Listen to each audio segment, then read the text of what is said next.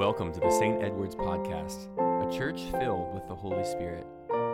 We hope that today's words will draw you closer to Christ Jesus. In our church tradition,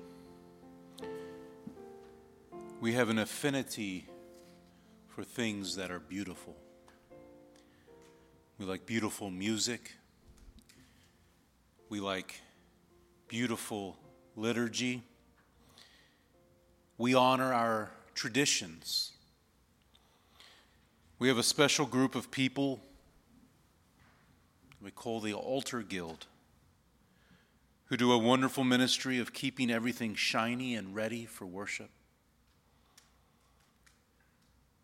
We have another special group of people, the Flower Guild, who prepare the altar with flowers and arrangements.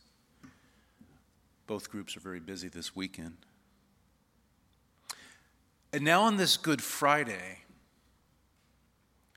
it's all gone. The beauty has been removed. The altar is laid bare. The bells and the ornaments and all the things that we use have been stripped away. There's no music, there's no sacrament. The very sacramental presence of God has been removed. The one day of the year where we do not celebrate Holy Communion. It doesn't feel right. It's a little awkward, uncomfortable, perhaps even a little painful. And this year, we know all the more what it feels like to be alone, to experience unwanted changes in our lives. For over a year, we have only tasted the sacrament of our Lord with bread. The cup has been removed. At the peace, we give a simple wave, avoiding handshakes and hugs, not seeing each other's faces because we're wearing masks. Forced changes brought on by a disease that we cannot see. To spend more time alone, less time with people in person, face to face. And these feelings, these emotions are just the smallest fragment, the smallest taste of how Jesus felt. As Jesus quoted Psalm 22 from the cross My God, my God, why have you forsaken me? And the psalmist goes on why are you so far from saving me from the words of my groaning? O oh my God, I cry by day, but you do not answer, and by night, but I find no rest. Or as one paraphrase says it God, God, my God, why do you dump me miles from nowhere, doubled up with pain? I called to God all the day long, and no answer, nothing. I keep at it all night, tossing and turning. At that moment, Jesus was alone. The presence of God was removed. As the ancient hymn from the book of Philippians says, Christ Jesus, who, though he was in the form of God, did not count equality with God a thing to be grasped, but emptied himself by taking the form of a servant, being born in the likeness of men, and being found in human form, he humbled himself by becoming obedient to the point of death, even death on a cross. He gave himself up for us. God loved us so much that he gave up his Son we may believe in him and have eternal life. And all we have left today in our place of worship, in our church, is one symbol the cross. A symbol that is above all other symbols in the Christian church because the cross is the symbol of salvation. It is the symbol of the life and death and resurrection of our Lord Jesus. It defines our existence, our meaning, our hope. In the cross, we have the victory of God. The cross represents to us the power of God unto eternal life.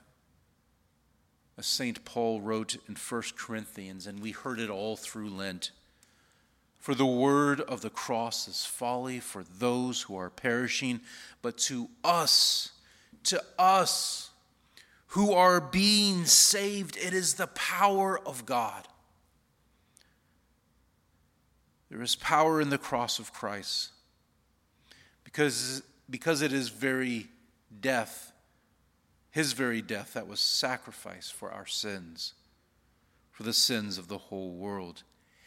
And yet, in that moment, Jesus cried out, My God, my God, why have you forsaken me?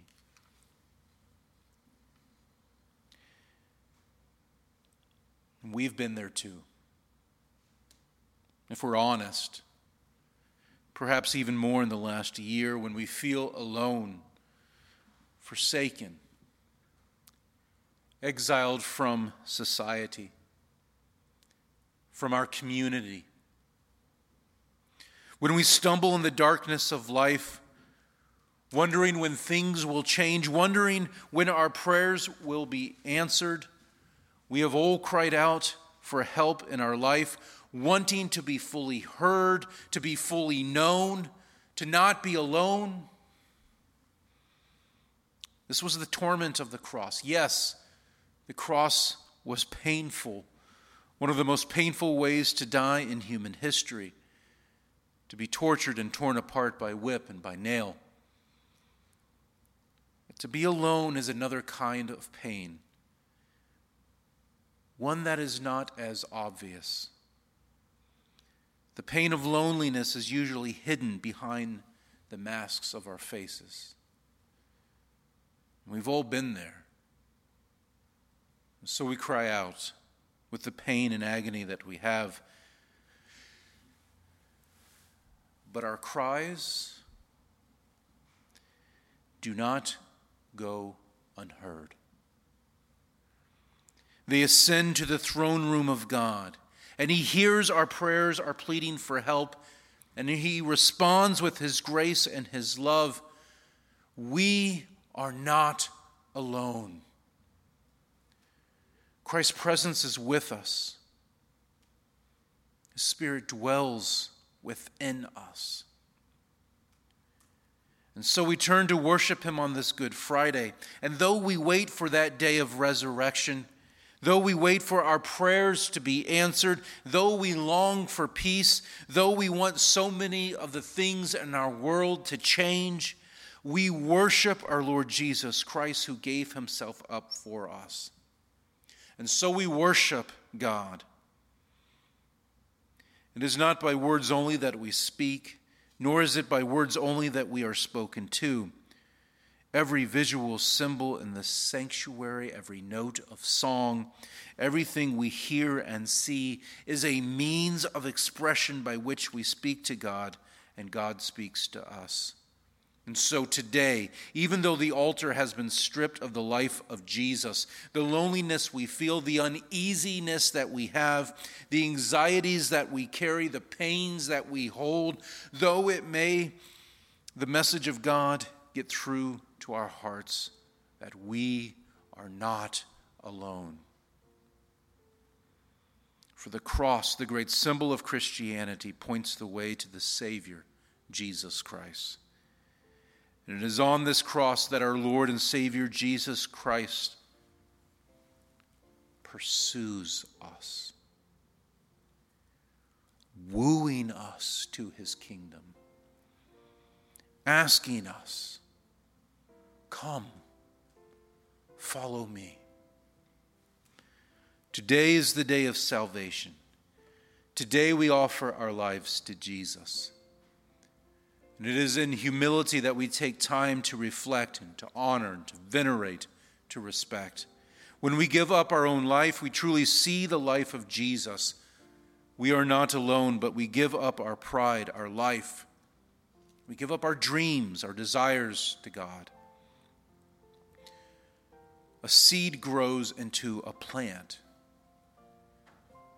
because it is buried, not because it holds back. Just as Christ was buried, so we bury our own will waiting and hoping for real life to begin. And on this day, we honor Christ and his work on the cross, the cross which is the victory of God, the cross which is the power of God. For it is at the cross that Jesus defeated sin, satisfying God, taking on our sin. Jesus is the hope of our salvation. We honor Jesus Christ on this day, our Lord and our God.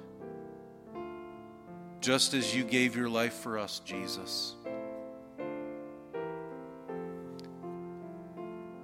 So we give our life to you. Amen. Thank you for joining us in this conversation today. We will continue to pray that our teachings are impacting you for the kingdom of God. If you'd like to learn more about our community, you can find us on stedwardsepiscopal.com or on Facebook. And of course, we'd love for you to visit us in beautiful Mount Dora. May God's grace fill you as you go in peace.